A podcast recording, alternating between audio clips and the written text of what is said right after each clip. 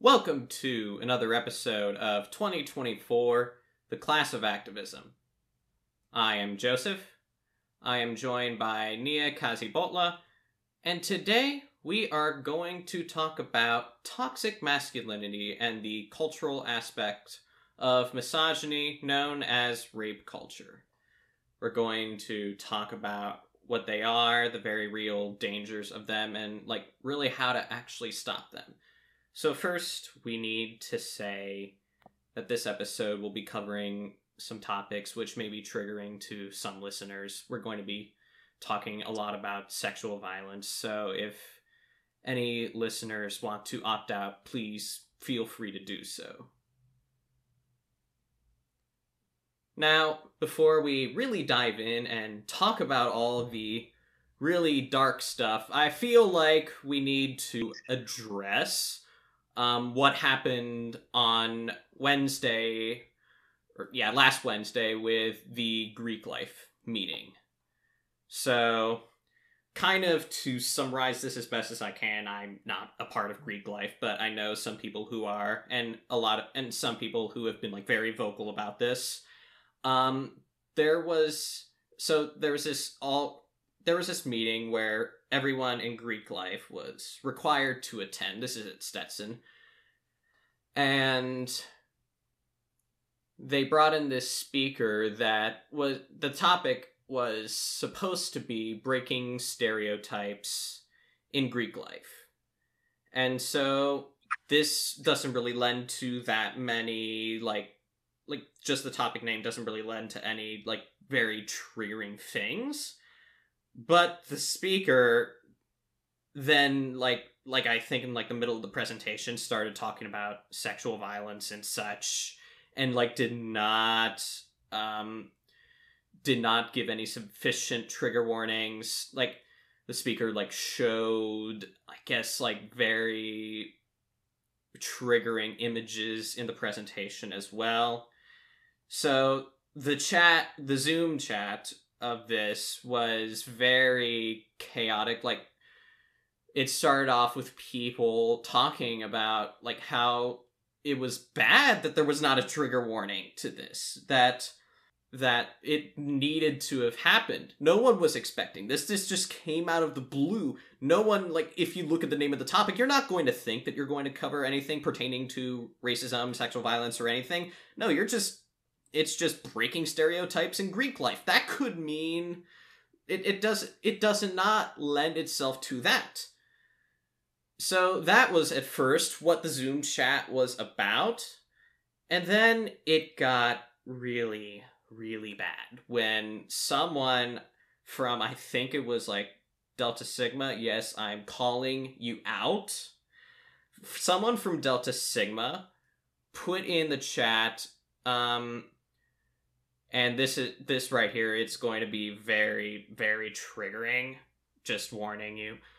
It's it was i think a recipe for a raccoon which which has so many racial implications to it. And so then it got really crazy with a lot with a good number of people making racist jokes, making sexist jokes, make just being really really offensive. And so yeah, that meeting happened. Stetson sent out an email the next day basically saying, "Yeah, we're aware of this. This was bad." Um and so then Aaliyah, who was on the last episode, she made a post about like Greek life, and then like a bunch of people commented on this post. Um, some were basically saying not all Greek life, and ugh. but there's just this just really brings to mind a lot of the culture within Greek life, just being a place where racism and sexism and bigotry really festers, where it really can grow without anyone noticing. Yeah, I mean, uh, well, first of all, thank you for having me again. Um, but I I'm shocked to hear about this incident and not shocked at the same time. Um, it so so just a larger issue. Whenever whenever these Zoom meetings happen, it seems like something goes wrong each time. Right, exactly. Uh, like every every time there's like a Zoom meeting that, at Yeah. Stetson that's like bigger than 20 people, a racial slur occurs. Why is that? Why can't we go one darn Zoom meeting without it? Yeah, why why is that? It seems so we've had several hijackings like over the course of like this school year. Um for and for whatever reason they've been unable to get that under control. Uh, maybe they got it under control recently. But I I don't understand uh why this seems to be a common occurrence every time there's a Zoom meeting and uh well I as as with the other ones, I don't think that there are going to be any repercussions for this one. I think uh, they are going to. I, I don't think anyone who made those comments is, is going to face any repercussions. Basically, um, as as far as I I have a lot of questions about the the impetus for calling the meeting in the first place. Why now? Why all of a sudden? Was there another incident that we don't know about that prompted the meeting? Uh, why over Zoom when they knew that this was that uh, just inappropriate behavior over Zoom has been happening over the course of? Why course did you the even have a Zoom chat? yeah why did you have a zoom why not just have people listen to the speakers um or wh- why not maybe open up the floor for questions if people had specific questions? Um i this whole thing just seemed like a recipe for disaster from the beginning and it's it, it behooves me it behooves me as to why um why no one saw this coming.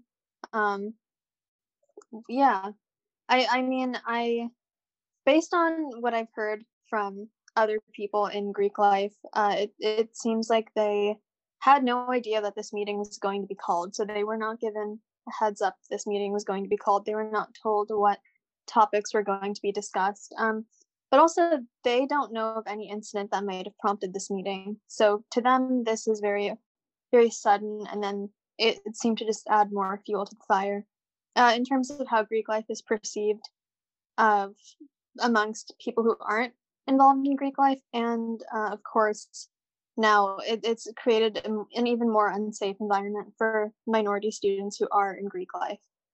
Right, exactly. And the entire system of Greek life has, if you look at it from a historical point of view, historically it had been very, it has been very exclusive towards persons of color. It's been very exclusive towards anyone who differs from being like a stereotypical uh, Greek life type person that anyone could like automatically think of. It's Greek life as an institution has a lot of work to do in so many ways. And Stetson in particular also they have a lot of work to do in this respect. Like in particular they need to have more there needs to be more oversight with a lot of greek organizations when incidents like the to not just prevent incidents like these from happening but also to hold people accountable when they do happen. And what do we mean by holding people accountable? What we mean is when there's an accus like when something like this happens like within a zoom chat when someone makes an overtly bigoted statement or action and and is pretty much like universally agreed on this is just like the most extreme case. Like if it's universally agreed on that this was bad um they should get kicked out like individuals should get kicked out of that greek organization and then going from there have further oversight of that Greek organization in particular because Greek organizations get to choose who is in it. They have so much control over recruitment, over pretty much who they attract with the brand that they present. And so you have then like some more you have some like Greek organizations that that um, attract like a sub demographic of people and then you have another one that attracts a certain other demographic of people and then so and if you have like really overtly racist, sexist, bigoted members in your Greek like or Greek life organization, you need to like seriously reevaluate what you're actually promoting, what you're actually doing. Like, and I think in this case, if I am like if I am correct on this that it was a Delta Sigma, feel free to like correct me if it was not a Delta Sigma person that did this. Um, if it was someone in Delta Sigma that started this, Delta Sigma needs to be very closely scrutinized by the higher ups of administration. They need to be strongly looked at because if people are saying this in public, they're saying this in private. Absolutely. I mean, as you said, the Greek organizations themselves have a large amount of discretion over who they give bids to and over who joins the organization. But I'd, I'd even go further than that. I mean, it's really in the hands with you individuals. It's really uh, you have you have a few students who are in positions of power within Greek organizations, and they essentially have total control over who joins the organization. And of course, they're going to pick people who agree with them ideologically, um, or, or, people who they, they feel will best represent their Greek organization. Um, best represent, put that in air quotes, because uh, we might have different definitions of what uh, good representation means. But uh, yeah, I mean, I definitely agree that Stetson should take action against these individuals. Um, I, but I don't think that's going to happen. I think that's going to be viewed as a massive amount of uh, just oversight and overstepping on Stetson's part. I think a lot of students affiliated with Greek organizations will be very angry if that happens. Um, not not because they disagree with uh, the individual students getting uh, or facing consequences, facing the consequences of their actions, but I think they'll be worried about the larger implications of Stetson stepping in. So I think it's highly unlikely that they will. Um, and also, as you said, this happens in in private, and um, I I mean I'm I'm sure there there are horror stories from minority students and just students who perhaps disagree with the larger culture of the Greek organization that they're part of, who uh, can attest to a lot of horrible things that happen that we're just completely unaware of. Right, I- I- exactly. And of course, that's because of the way that institutions, um, not just like higher education, but just institutions in general, they're not designed to hold people accountable by and large. They're not designed to have accountability structures in place because accountability harms the status quo in a lot of ways. So in my like I was I was in the BS the Black Student Association meeting last night and we talked a lot about what happened. And at this at the meeting there was a lot of discussion about or there was a good amount of discussion. It wasn't just in the meeting it was also in um, Aaliyah's post it was also I think in uh, Jasmine Tins- Tinsley's video um, there's a lot of discussion a lot about what's called the Divine Nine, which is a collection of. Er, first of all, it's part. It's the official name is the National Pan Hellenic Council, which is a it's a collection of historically black fraternities, and I think it's fraternities, either fraternities or sororities, or both. Anywho, um, the the divine nine it, it includes um, kappa alpha psi omega psi phi alpha kappa alpha delta sigma theta uh, zeta phi beta alpha phi alpha phi beta sigma sigma gamma rho and iota phi theta. So stetson please get all of them here. There's one currently that um, according to some people I've talked to, is like just like struggling in a lot of ways to like just existing within the Greek life space. But if you want to really create an inclusive environment, if you really want to create an equitable environment, get all the Divine Nine here. Period.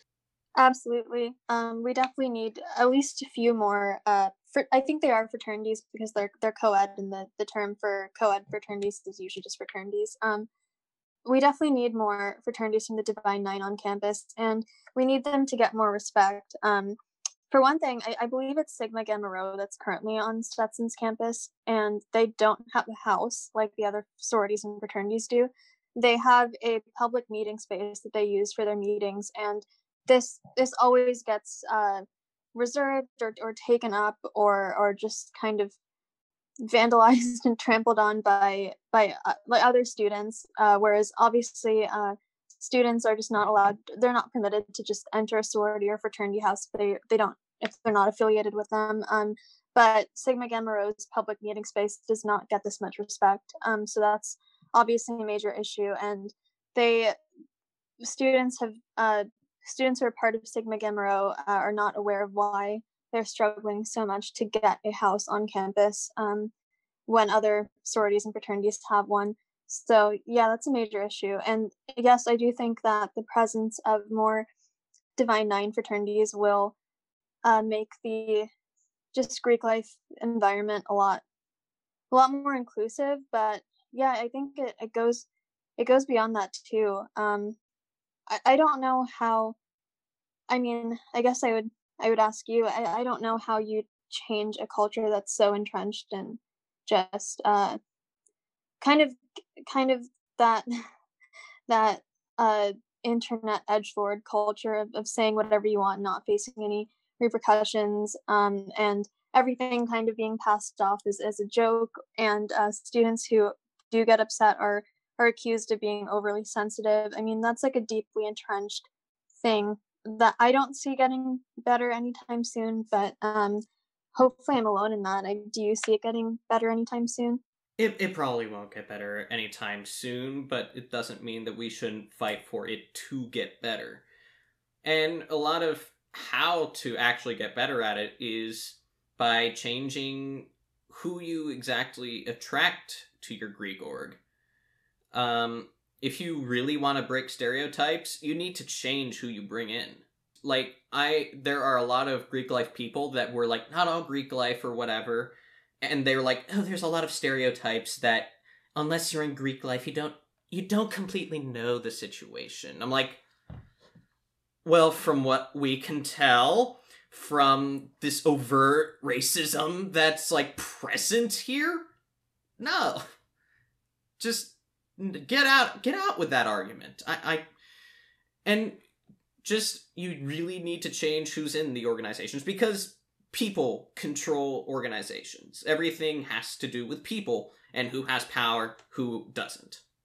Yeah absolutely. And and i don't want my i don't want uh kind of our general pessimism to kind of permeate and put uh minority students and, and other just again people who ideolog- ideologically don't agree with the majority of students involved in greek life we, i don't want to turn them off from joining greek life. Um, i think i think all that'll do is is just further kind of segregate greek life um, which it which it already is. Um, but i i don't know i think um, there's a larger discussion to be had about how like the role that greek life plays on college campuses and uh, what students who decide to join it are really signing up for when they decide to join it. Um, because i cannot imagine uh, the environment that a lot of students who join it are immediately put in.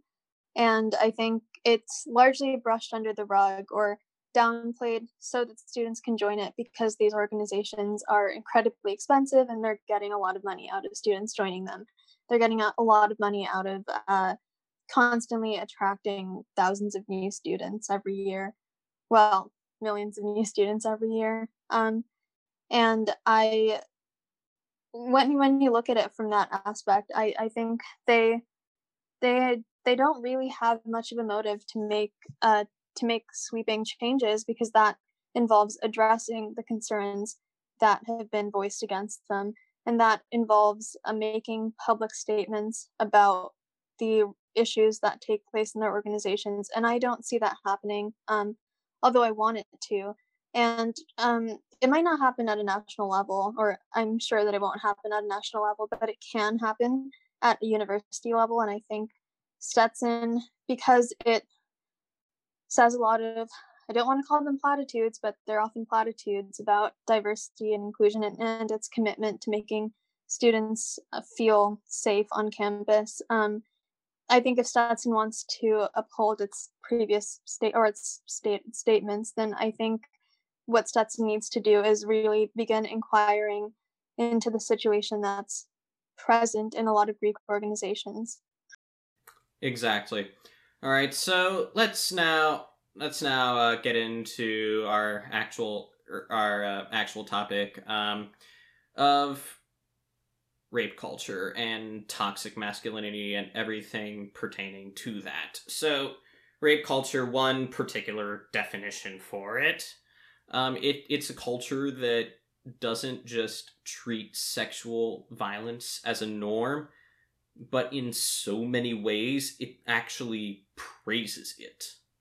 Like there in a lot of cases, a lot of cisgendered, mostly white men can get away with many, many, many cases of sexual misconduct and violence, like such as catcalling, inappropriate flirtation and touching, I- exploiting someone for sexual favors in exchange for like a promotion, um, etc. While women are massively scrutinized for being the like victims of these behaviors. Yeah, I mean, uh, going off that definition, rape culture is still very much prevalent in the United States, despite the strides that feminists have made, um, and and society at large has made, and it's still very very prevalent on university campuses, of course. Um, it ties very closely into our previous discussion about the culture within Greek organizations, and it's just prevalent on university campuses in general. Uh, I, I'm sure we're familiar with kind of the the large degree of scrutiny that's placed on on students whenever they try to speak up about uh, experiences of sexual assault and go to the Title IX committee. And uh, we see organiz- we see events like Take Back the Night, which Stetson holds as a way to give a platform to students who have experienced sexual assault. We see we see a massive amount of pushback against those uh, events. We see hecklers and people trolling, uh, like attending those events, and of, of course, like you know, making the victims feel even worse, or the survivors of these incidents feel even worse uh, because they're openly kind of discrediting their stories. Um, yeah, I think we're still very much in a rape culture in a lot of ways. I mean, again, I do think that we've made strides, and I think those are very important to acknowledge. But uh, I wouldn't say that we're out of a rape culture yet. No. Right, exactly. And we're going to be talking next week more about um, how lots of women are treated in the legal system, like everything like pertaining to Title IX, um, Title Seven. Um, we're probably going to talk about um, another resident uh, punching bag of the podcast, um, Brett Kavanaugh, um, Clarence Thomas, it, all all of the yeah, we're going we're going to be talking a lot about that, but really yes, you are right that we have made a lot of strides like within like the past like 4 or 5 years regarding like trying to actually like get out of rape culture with like the Me Too movement with all of these like high profile people in positions of power suddenly being held accountable. And so we are finally like more scrutinizing like behaviors that we in decades past considered appropriate. Or at least not even like just like not necessarily appropriate but we just like covered up in so many aspects. Yeah and i'm, I'm really happy about that. Um i think I mean, even the fact that we had the Kavanaugh trial, um, of course, he was eventually acquitted. Um, he is on the Supreme Court now. Um, but even the fact that we had the Kavanaugh trial is is a good thing in a lot of ways because I don't think it would have happened even a decade ago. I don't think the culture was in a place where we would have had that trial, um, where uh, Miss Bla- Mrs. Blasey Ford's accusations would have been taken as seriously. So I think we've made a lot of strides in that regard. But still, I mean, if if Brett Kavanaugh actually did what he was accused of doing, and there's a very high amount, the degree of proof that he did do what he's accused of doing. Um, he shouldn't be serving on the Supreme Court, and um, you know, thus because he's on the Supreme Court, uh, legislating a lot of issues pertaining to women um, when he has a past of abusing women. So, um, yeah, I mean, I it, it's hard to say. It's hard to say how far we've come. Um, I, I do think that the trial happening itself is a good thing, but and, and, you brought up Clarence Thomas. I mean, he's his name is just not even in public discourse anymore. It's like people have completely forgotten what he did. Right, exactly. And the the um Anita Hill hearings um like the, the Clarence Thomas case was like a case where like Anita Hill was insanely insanely credible. Like there were details that like like if you just look at it from like a truth perspective, like just looking at everything for like truth value, what she was uh, accusing uh Clarence Thomas of, like no one could make any of that stuff up. No one.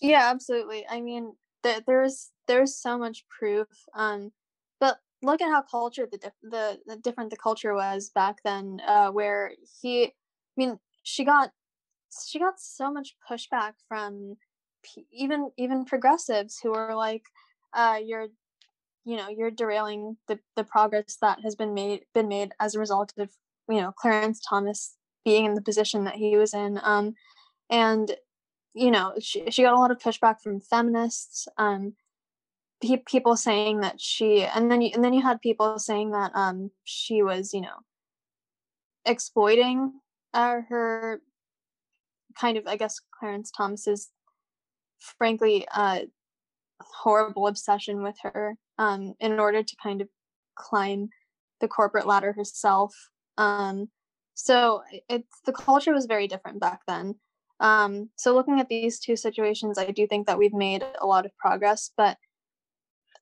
there hasn't been any justice or adequate justice for Anita Hill, for one thing. Um, so uh, have we really come that far?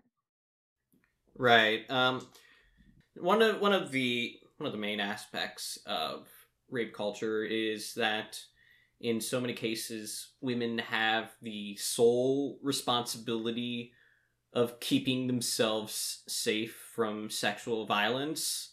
Like, there are just.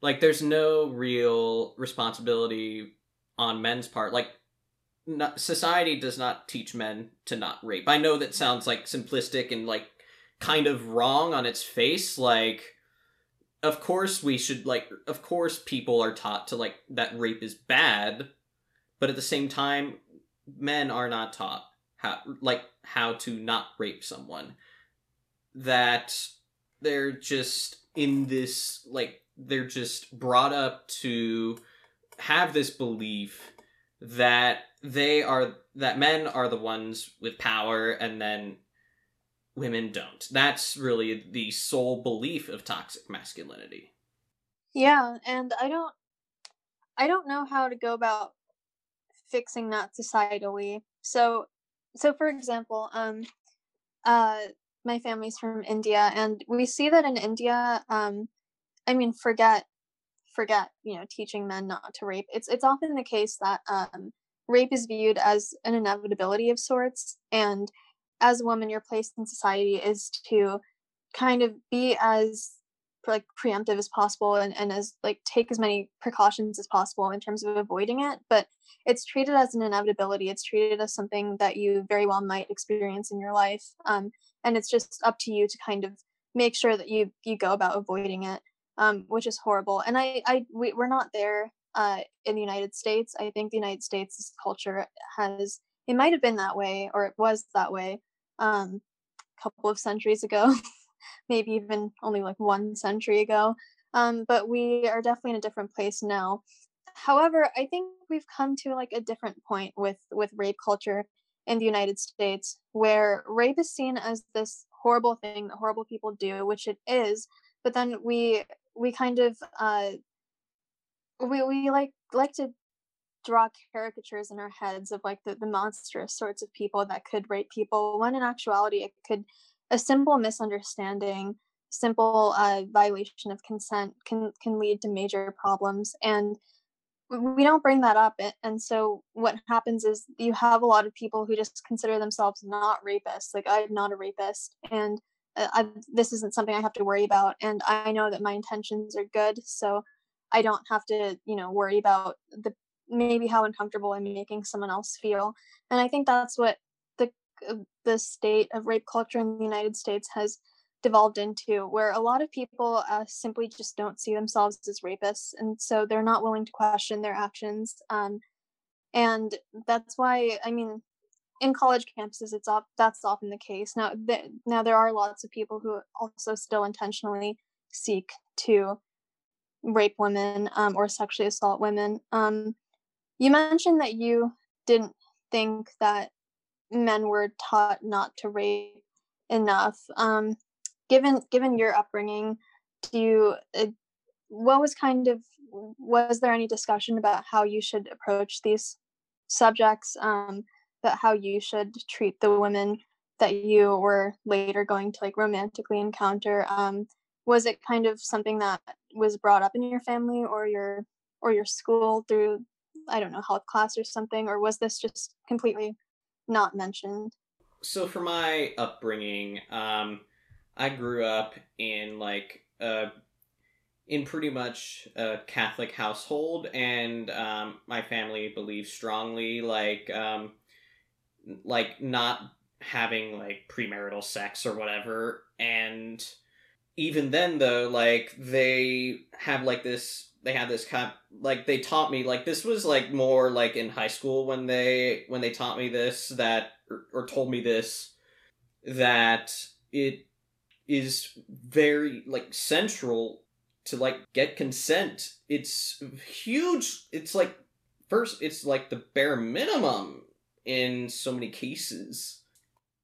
Well, that's very good. I'm I'm glad to hear that consent was emphasized a lot uh growing up for you because I can say with certainty that um it's probably not the case in most households. I don't think there's like a lot of discussion around consent. Um I don't think a lot of I think, and I understand from like a parent's perspective how um, you don't want to view your son as someone who could potentially, or your daughter. I mean, men men do get sexually assaulted by women, and men, of course, get sexually assaulted by other men at very high rates as well.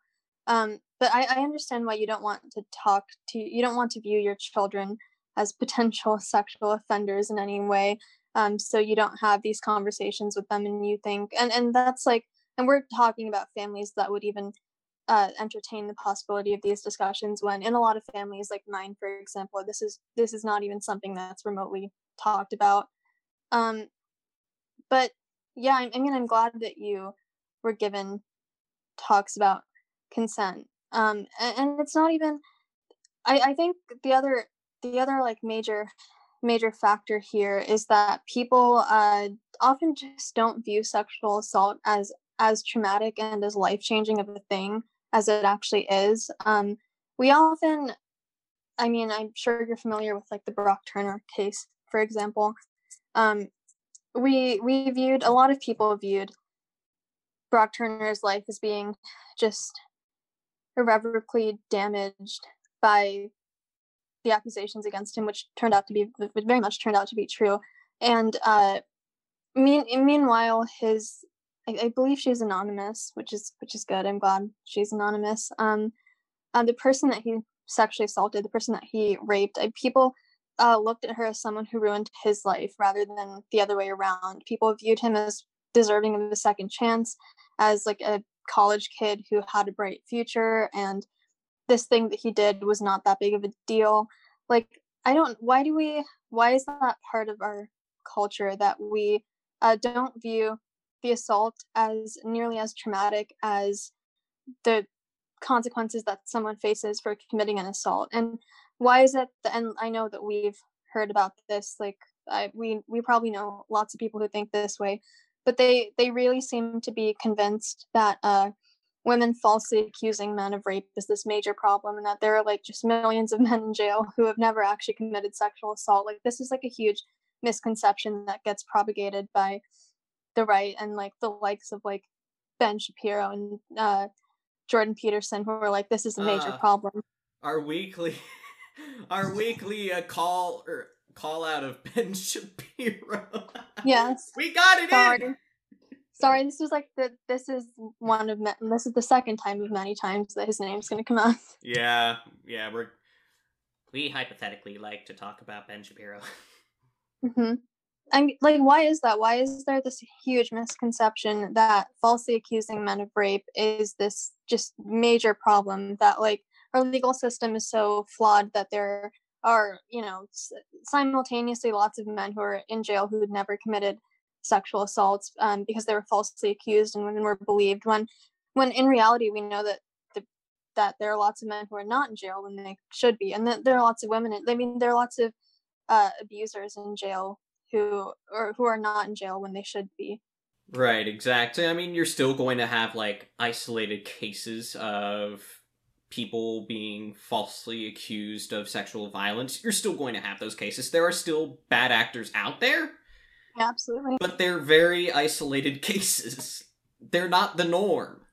The norm what the norm is is people accusing someone of sexual violence and then getting completely discredited. That's that's really in a lot of cases the norm.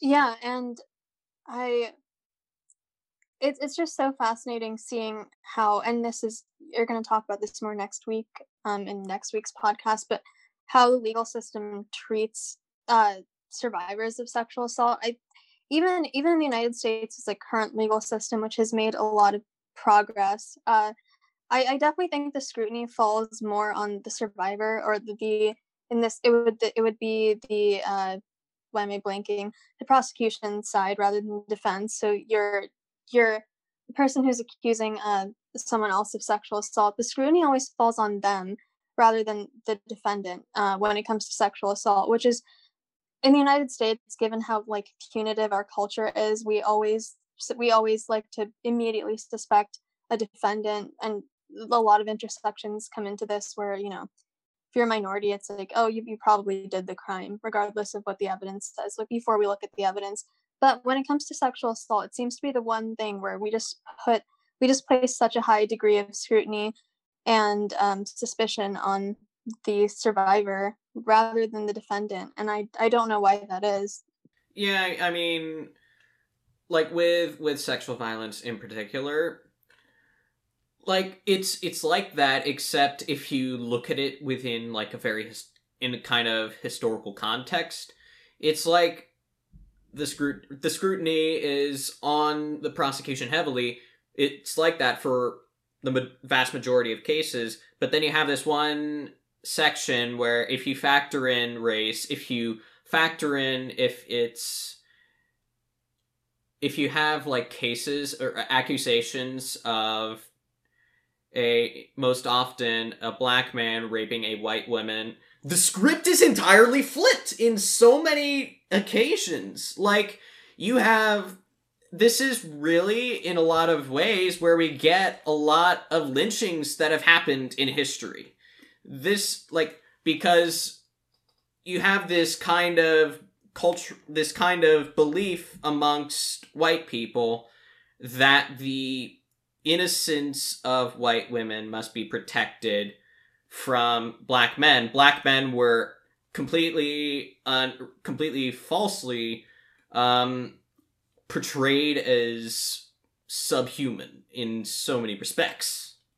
Absolutely. I mean, it's so disappointing that that's like, it's a hallmark of slavery or, or before, like prior to slavery, honestly, um, anti blackness and racism and the stereotypes that were associated with black men were were prevalent in in lots of societies across time. But it's just so disappointing that now in in 21st century america like this is still a stereotype that exists that we still call like as a society feel the need to protect the just the, this weird like, collective innocence of white women against black men. And black men are just automatically seen as predators um for no reason. It's completely unfounded. It's horrible. Um, the fact that so many people grow up thinking that and never think to challenge it is horrible. Um, I, it, it's we we see cases of.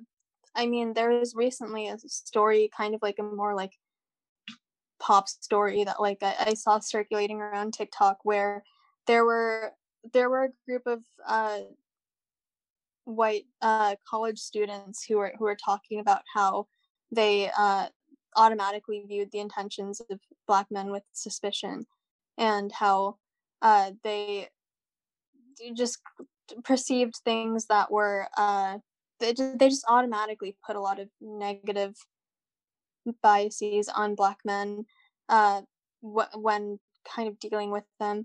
And it's so disappointing because they're probably gen z college students like us who should absolutely know better and it's just so disappointing that they haven't challenged these preconceived notions that their parents probably passed down to them. Right, exactly. So let's talk a bit about what I call the strong man archetype. And this falls under toxic masculinity, which is pretty much the manifestation of rape culture in the personalities and actions of cisgendered men most of the time. So, with this strongman arch- archetype, it's the archetype that society places on a pedestal, even though this archetype is very harmful to people. And so, like, what do I mean by the strongman archetype? Pretty much just any, like, pretty much just take the stereotypical, um, what what a lot of people call manly man and this this stereo this type of person is placed on a pedestal and it is looked at as something to be praised. Yes i mean it definitely still exists. Um this is one of those things that i'm not optimistic that we're going to get rid of this archetype anytime soon. Um still very very praised by general society and any challenges to this are met with like so much pushback. I mean we see uh so we recently we've seen uh people being in an uproar about harry styles uh experimenting with women's clothing as just a way to kind of show that men don't need to fit a certain cis men don't need to fit a certain stereotype and we see Candace Owens uh, releasing several statements about this. And for some reason, the issue should be should have been beaten to death um, by now.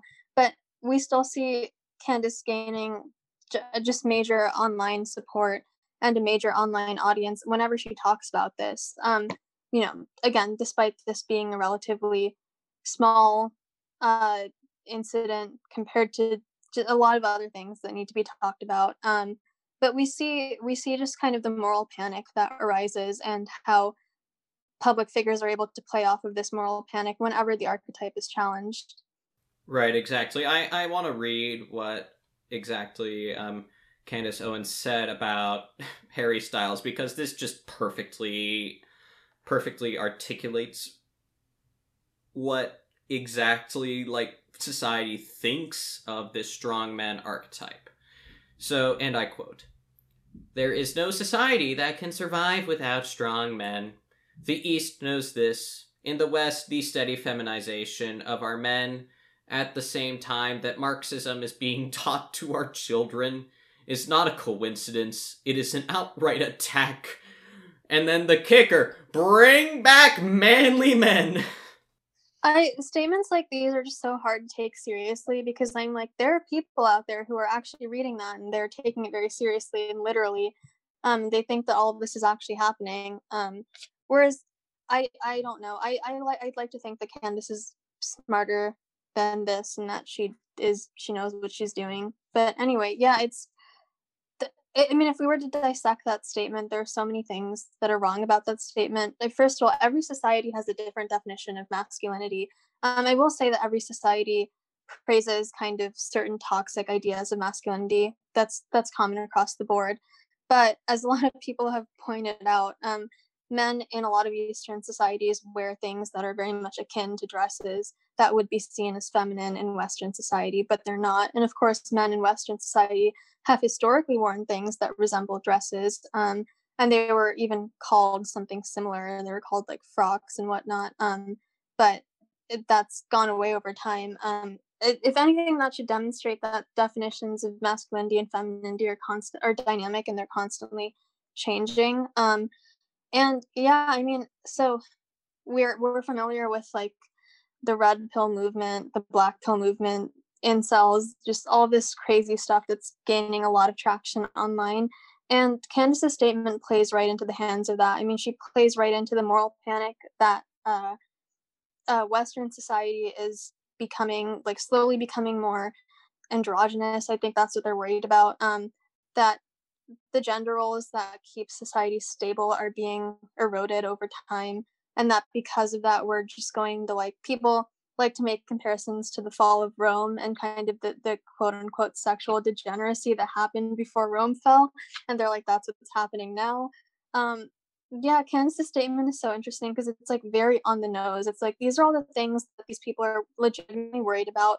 They're worried about Western society devolving into sexual degeneracy. And she's basically like, yeah, it is. Like, here's the proof. Harry Styles wearing a dress and taking one photo in a dress is proof that we're that we're falling like Rome is, whatever that means. Right. uh and really th- this strong man archetype this is also this is also where you get harmful effects of this patriarchal system harmful effects on men where by putting this manly men strong men archetype on a pedestal, men are brought up to believe that they should be like that. That every that uh, they should be like not showing their like emotions in a lot of context. Like you know the old adage like men should not cry and such. And this actually has a very harmful effect on people. It has a very harmful effect on men in that they're not taught how to deal with emotions in an effective way by being taught to be this archetype. They're not taught how to like communicate what they're feeling. They're not taught that they sh- that if they feel like they should like cry or something, like if they're sad and you want to cry, you can cry. It's not a big deal. Yeah, it's extremely harmful to men. Um, I think, I mean, in some ways, it results in men like being pushed towards acting maybe more violently or uh, uh, taking their anger out on women um, or taking their anger out on other men and, and constantly feeling resentful towards other men and then you have some people just bottling up their emotions entirely um, you see certain forms of emotion being more acceptable for men to express. Like anger is always anger and like violence, but that's in a more like I don't know. Uh, war is always acceptable to me.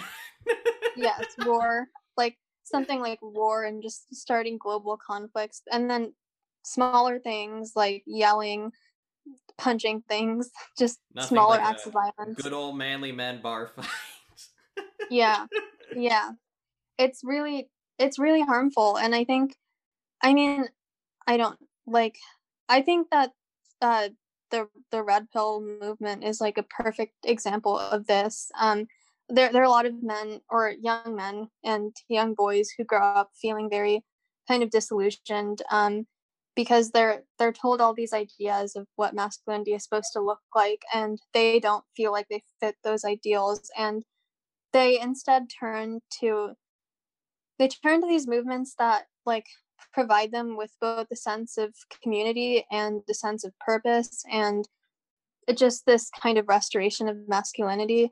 And in doing so they think that they have to subscribe to a whole bunch of other horrible worldviews too. Um, and just to be clear like the first three things i mentioned are, are good. I think men should have solidarity and i think men should have a positive and uplifting community amongst themselves. Um, but it, it's very sad that they feel like they have to turn to very toxic communities like that to find a sense of masculinity. Like I that was one of the questions I was going to ask you. Did do you feel like you do you feel like you had a positive uh, image of masculinity growing up, and do do you feel like you, uh, I don't know, do you feel like you felt secure and and kind of either uh, like trying to uh, assimilate to this the archetype that was given to you? Um, and did you did you find balance between doing that and still maintaining respect for women and people in general? My dad was so very very good in the fact that he always let me express myself in pretty much any appropriate way that I wanted to. He was he is so good in that regard and I think that really helped my emotional development in a lot of ways. Like if I were to cry he wouldn't tell me to not cry. He would like work through stuff with me.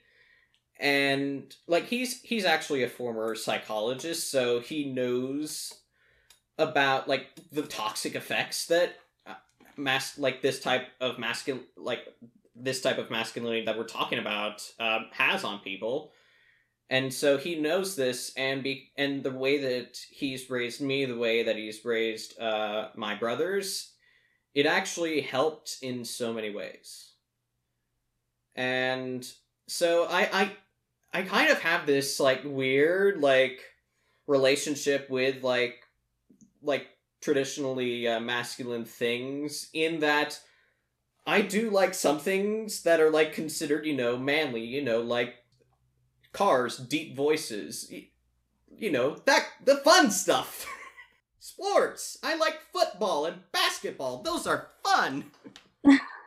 no, and I'm I'm really glad to hear that. Like it, it sounds like your parents just did like a great job in so many ways. Um I think that's that's good. Like they they emphasized the positive aspects of masculinity. Um, and I mean, these are like our associations. Who knows if sports are actually supposed to be inherently masculine and cars are supposed to be inherently masculine? Right. But that, anyway. that is true. But I mean, because like they're viewed as that, I mean, I'm like, okay. Yeah, and that's a very good thing. Like these are, and like, I'm pretty.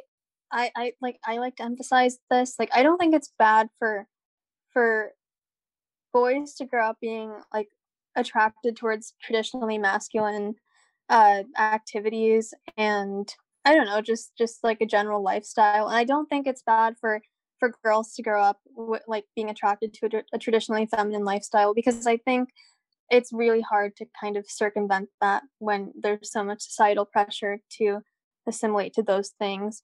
But it's as long it, as it's but, like the personal choice of people, I'm fine. Yeah. Yeah, as long as whatever it's the, the heck you want. Choice. Small L liber- libertarianism right here. yes, it's as long as it's what you want and as long as you you feel like you you're not being coerced into doing this and as long as people aren't passing like value judgments on what's more what's more valuable kind of like what's an inherently superior thing to be interested in or an inherently superior career path to follow and that sort of thing um, it, it's okay if men want to do something that's more traditionally feminine. It's okay if women want to do something more traditionally masculine. And it's okay if, uh, and, and I mean, I think like part of the discussion, a lot of women's activities and career paths, as we talked about last time, are just inherently kind of viewed as more frivolous or inferior or less valuable to society, and that should not be enforced either let's now talk about really the real like we've been talking about this all throughout but the real life consequences of toxic masculinity and rape culture. So just to break down a couple of alarming statistics one in six women have experienced sexual violence. That and also one in six men have experienced sexual violence and odds are everyone knows someone who has experienced sexual misconduct or violence like these statistics they should be much more alarming.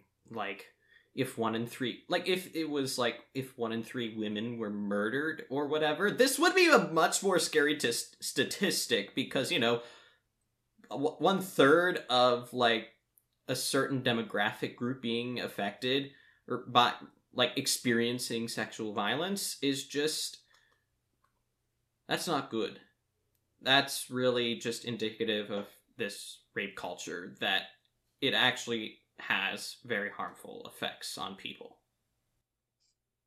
Yes. Yes, very. And I'm I'm always shocked to hear these statistics and I think we've grown up with so much pushback against statistics like these that it's my even like my visceral reaction is to be like, "Oh, that can't be true. Like that's these numbers sound far too high to be true."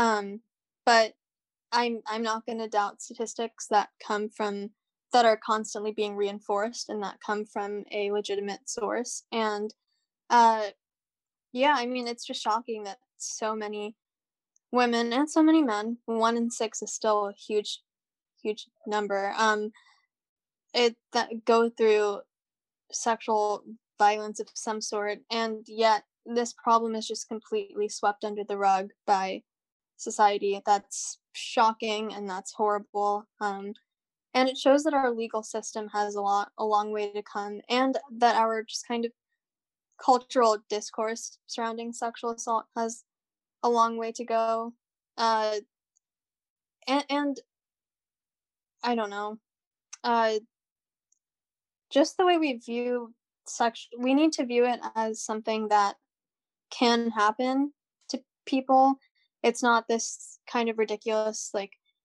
because uh, go, going back to what I said earlier about kind of the differences that I've witnessed between how kind of how normative sexual assault is in India versus here.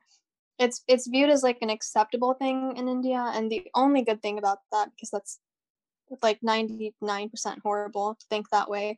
The only good thing about that is that it is viewed as something that could happen to most people, and so you should uh, we should just talk about it more. Um, but in the west i think it's seen as this thing that like oh it doesn't really happen to people. It's this you know you really have to just like be in a very unfortunate circumstance. You have to find yourself in very unfortunate circumstances for it to happen to you. And clearly statistically that's not the case. Right. I mean to some extent there is like sort of this instinct to say like when you hear the one in three women statistic that you you're just like that can't be true. But for me personally i have a lot of female friends that have been survivors of sexual violence and the sheer amount of friends that i have that have experienced this it's it's just so heartbreaking yeah and I mean, I I have as well. Um, and and again, I I think sexual assault is one of those things where anecdotal experiences matter a lot. I think they really need to be taken into account. I I don't think that uh, well, uh, in general, I think anecdotal experiences do matter. They have like a place in larger discourse, but when it comes to sexual assault in particular, I they they very much matter. Um, and I have a lot of, I'm familiar with a lot of people who have uh, undergone, like, frankly, that, that have undergone sexual assault that, and they didn't realize what it was until much later. And by then it was, it was way too late to take any, I, I mean, uh, it's never too late in theory, but in practice, and a lot of, a lot of times it's, it's too late for the legal system to take it seriously. Um, uh, and that's the the larger legal system, but also even again like Stetson's Title IX committee and and how they handle cases, um, or and, and how people in your life are going to kind of handle it. Um, you're you you are expected to get over things very quickly, and and you're expected to kind of deal with the trauma very quickly so that it doesn't impact how productive you are, um, because we're obsessed with that and.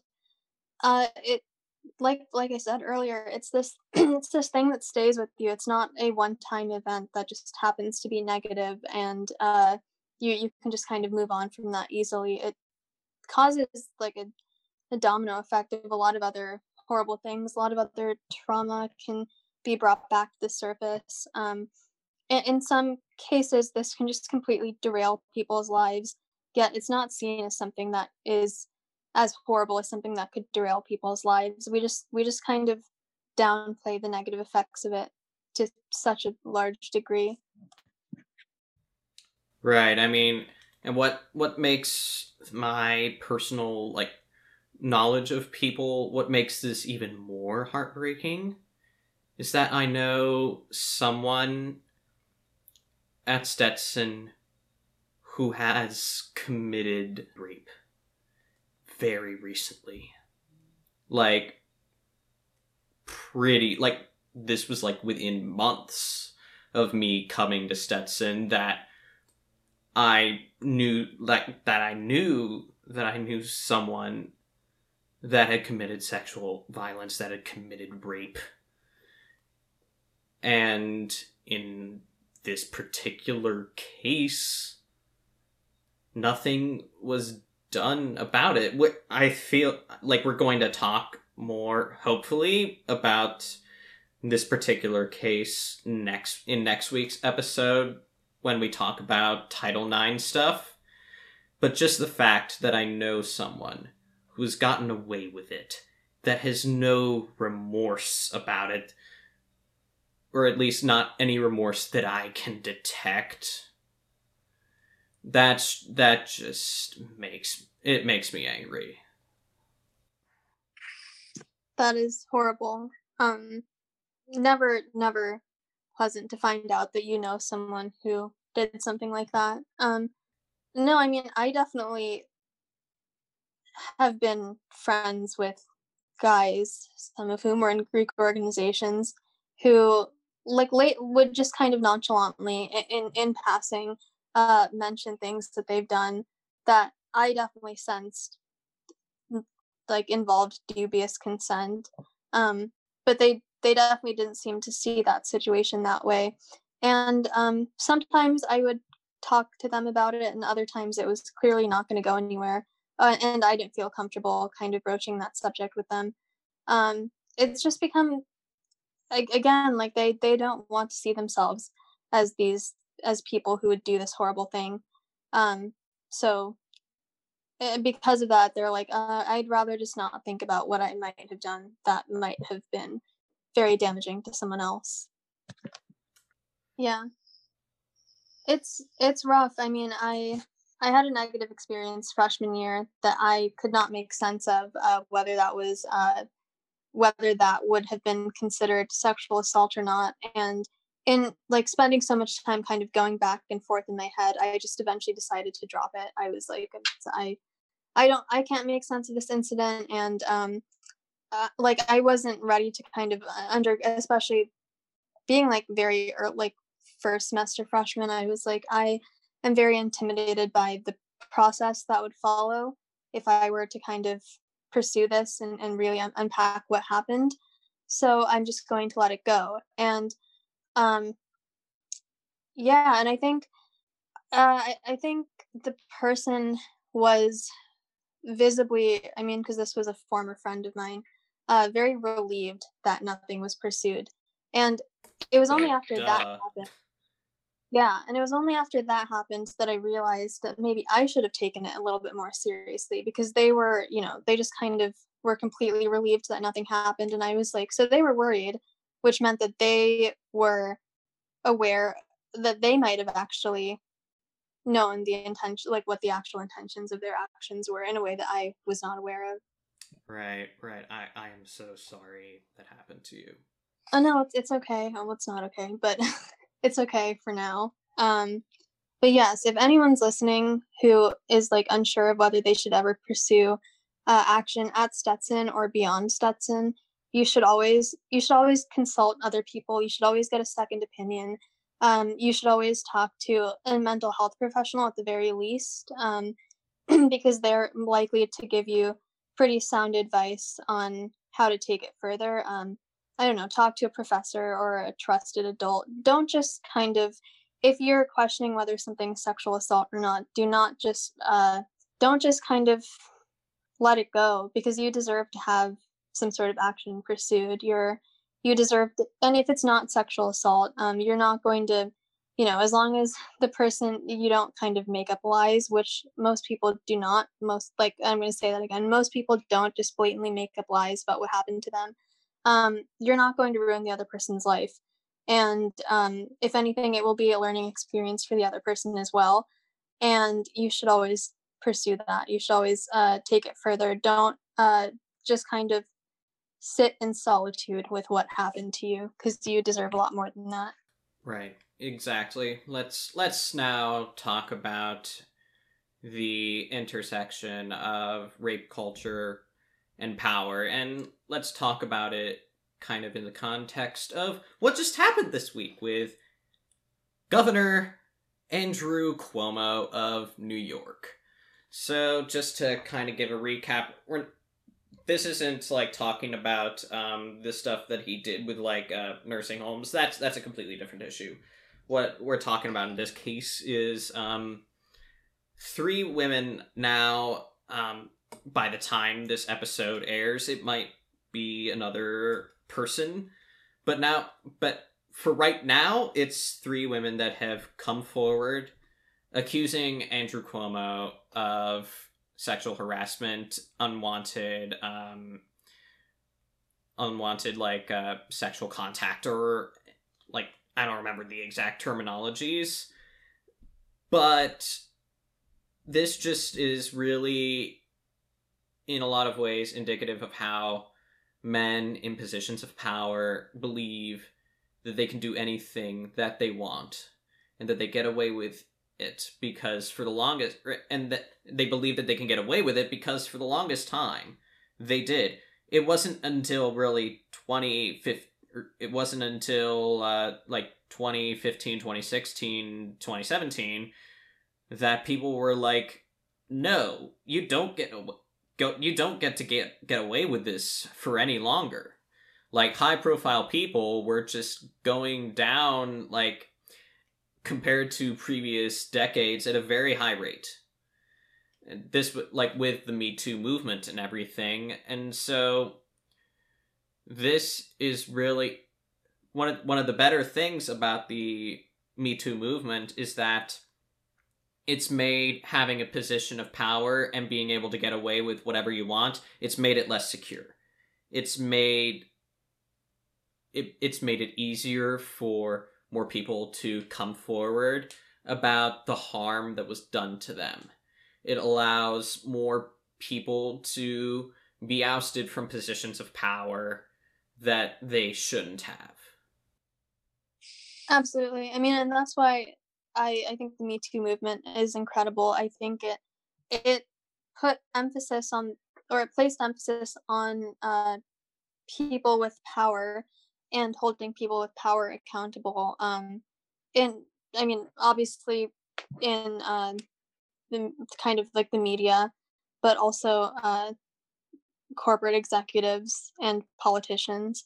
Um, and the whole Andrew Cuomo incident just further proves that this is not a partisan thing. You can be a Democrat, you can be a self proclaimed liberal or a self proclaimed uh, progressive and still essentially live completely hypocritically by by not following whatever you're you're saying um, just shows that it's not a partisan issue that um, we can't just assume that that because someone is a democrat or or you know maybe we don't know their political affiliation but because someone seems like they're they're kind of an ally towards uh, women's issues more broadly that they're not going to do these things in their personal lives because um, it just time and time again like people who supposedly care about women's issues uh, are not treating the women in their life with the same respect that they kind of uh, i don't know declare to the public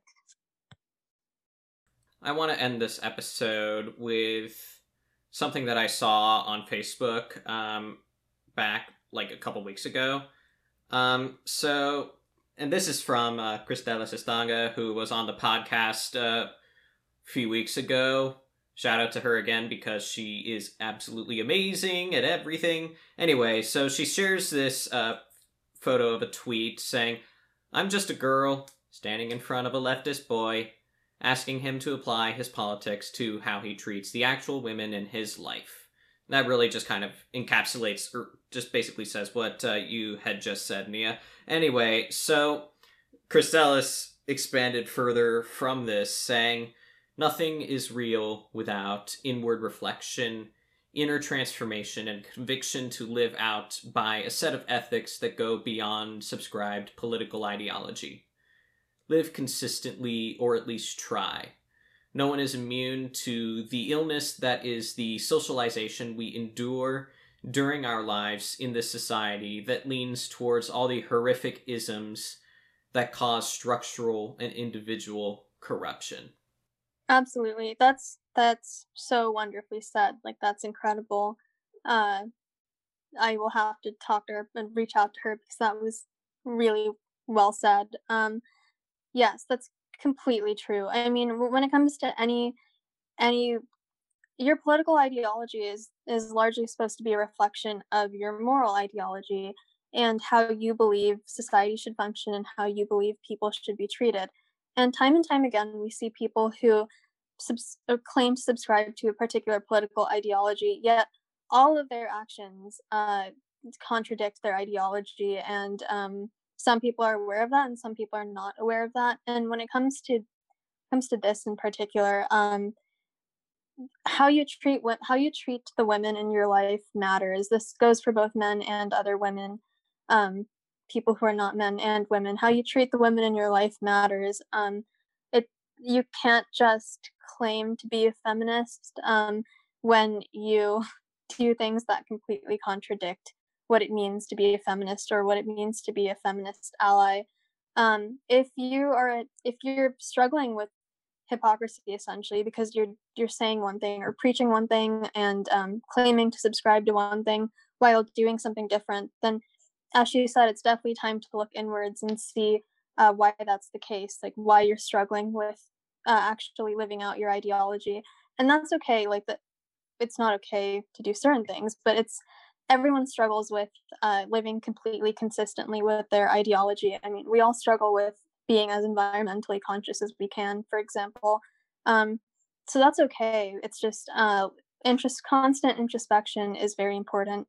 And I mean, I've definitely been um, I've definitely contradicted my own actions in a lot of ways. Um, recently, I've been like definitely looking into how I how I view uh, the women and like the women in my family um, and the things that they've had to endure, and uh, kind of reframing some of their actions in my head. Um, and that's because I I realized that maybe I wasn't being completely consistent with what I like claimed to subscribe to. So it's never too late to challenge your actions. All right. Thank you so much, Nia, for coming on to the show again. Um, it was great having you. Next week, we're going to be talking about the horrors of the criminal legal system in the context of how women are treated in it. Gosh, Thank why? Yeah. Gosh, why do we keep going for like these kind of depressing topics? Why can't we ever have a fun one? We can. We, we can. can. We should talk about like cats in a couple weeks or something. In a couple weeks. We can talk about uh, we can talk about some of the good things that's that are coming out of the Biden administration. Yeah, kind of like a 90 day thing. Yeah. Yeah. Alrighty. See you next week.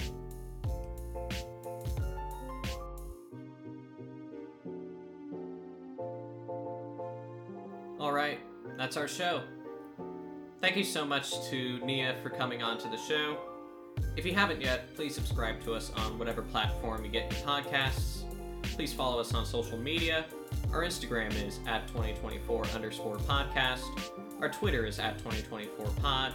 Our Facebook is 2024 The Class of Activism. Our editor and producer is Grace Herzog. Our graphic designer is Cass Bradley. Our social media coordinator is Hunter Asme. Our policy specialists are Katie Kraft and Jada Hunter. Our legal analyst is Dee Huey. and the intro and outro song is by Joakim Karud. Thanks for listening. I'll see you next week.